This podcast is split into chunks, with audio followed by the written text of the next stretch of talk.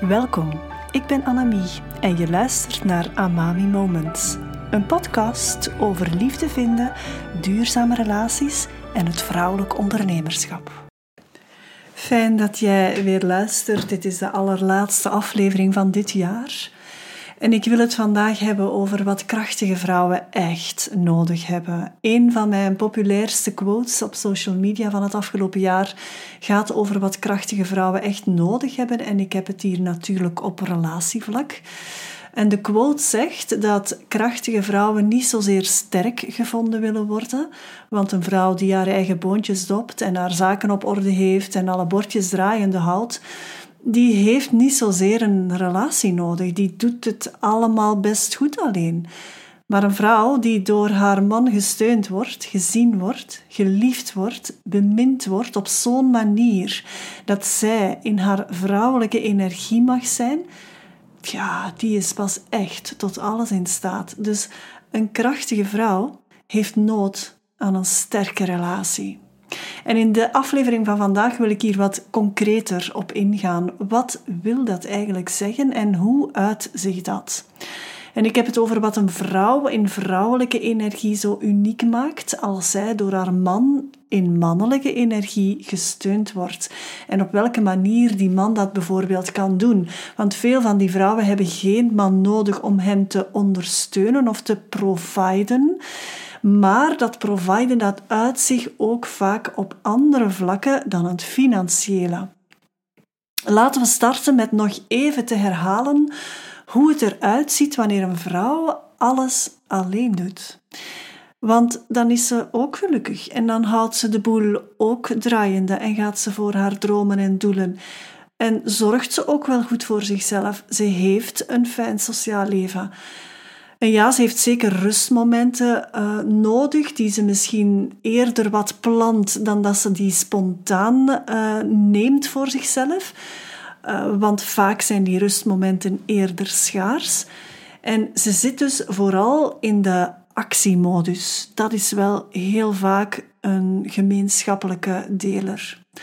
En dat, op zich is dat ook mannelijk energetisch, zou je kunnen zeggen. En daar is niets fout mee.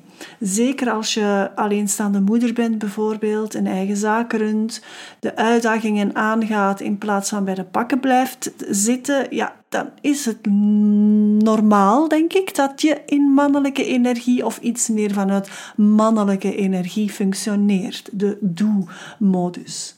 Nu, het kan zich ook uiten als zijnde dat je net tot niets komt, of dat het vaak chaos is in je hoofd, of je weet niet goed van welk hout pijlen maken, of het valt vaak in. Um, ja, Penty is hier terug. Heel de middag heeft hij liggen slapen, nu is hij hier. Dus of je valt, waar was ik? Je valt vaak terug in patronen bijvoorbeeld, waarvan je eigenlijk weet dat die niet echt meer werken. Je weet dat, maar eigenlijk weet je tegelijkertijd ook weer niet wat er dan wel zou werken. En je lijkt wel wat ADD of ADHD te hebben. Kortom, je zit in overlevingsenergie. En of dat nu traumareactie is of niet, dat laten we even in het midden. Het is niet wat jou diep van binnen een gevoel van vreugde en overvloed geeft. Je doet het wel en je gaat erdoor, maar vaak toch ten koste van jezelf. En we hebben dan zeker geen man nodig die daar ook nog eens een schepje bovenop doet. Want heel veel mannen zitten in gewonde mannelijke of vrouwelijke, gewonde vrouwelijke energie, moet ik zeggen. En dat wil zeggen dat ze ofwel wat naar de dominante kant neigen en niet goed weten hoe ze een vrouw eigenlijk een veiligheidsgevoel moeten bieden, ofwel eerder wat in een passief rollenpatroon vastzitten dat ze vinden dat alle zorgrollen eerder voor de vrouw zijn. En dat zijn maar een paar voorbeelden van hoe zich dat kan uiten. En laat mij even heel duidelijk zijn, dat is geen verwijt aan de mannen.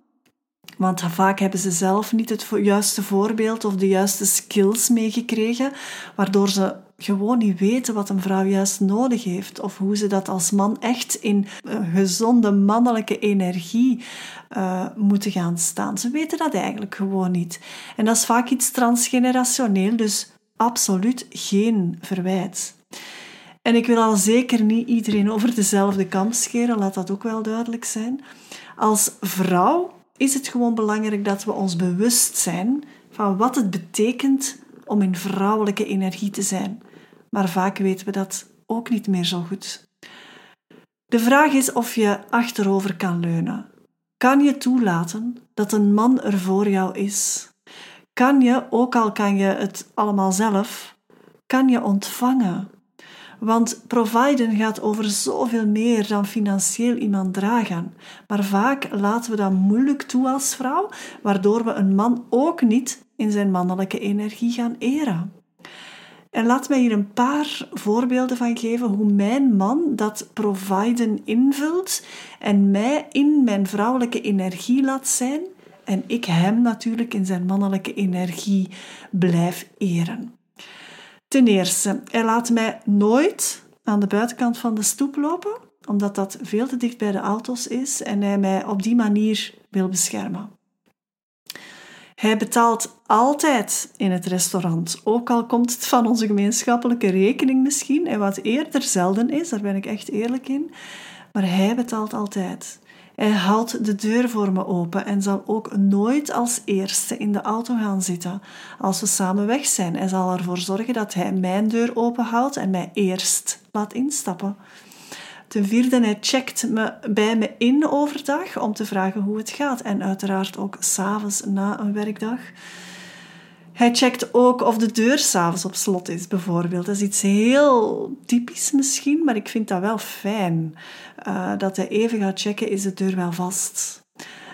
Een volgend puntje, hij boekt de meeste reizen. Hij boekt de meeste vliegtuigticketten. Hij gaat de hotels checken. Hij weet wat ik fijn vind en hij zal daar zeker ook rekening mee houden. Het volgende punt, hij zorgt dat we laders mee hebben op reis bijvoorbeeld, hè, om ons gsm op te laden, om de computer op te laden als ik die mee heb.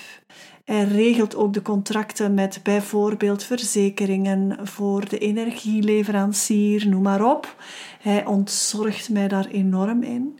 Hij zorgt dat de wagen opgeladen is. Wij hebben een elektrische wagen, dus.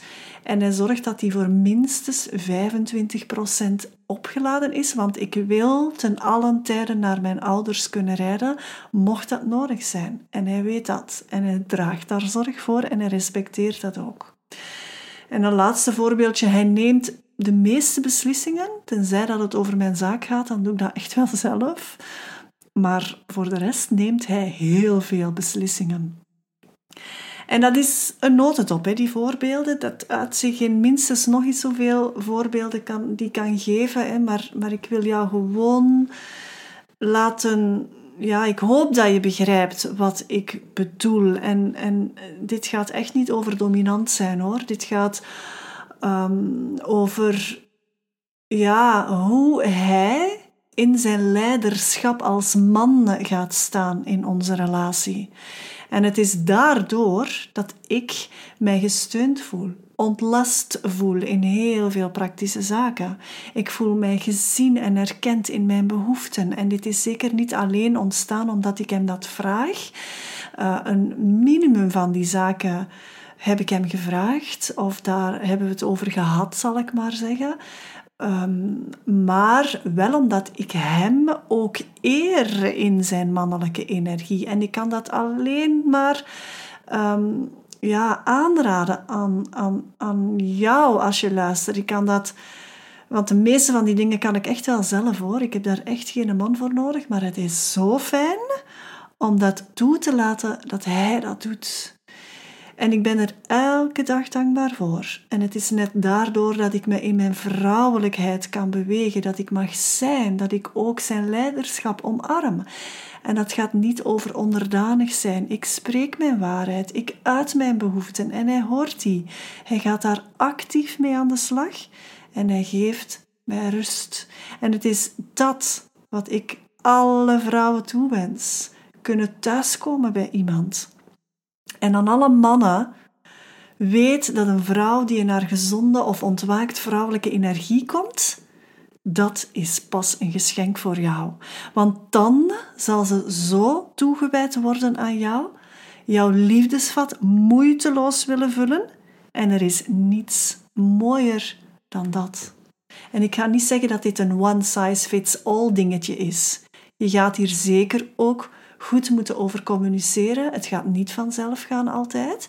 En over sommige zaken ga je duidelijkheid moeten scheppen. Wij hebben daar allemaal een verantwoordelijkheid in, zowel mannen als vrouwen.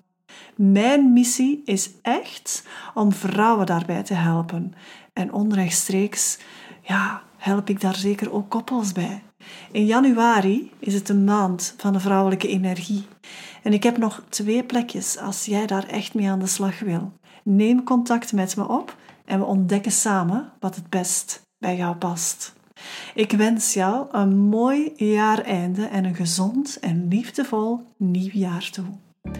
Vind jij waarde in deze podcast? Help mij dan mijn visie te verspreiden door de podcast te delen via je eigen social media kanaal.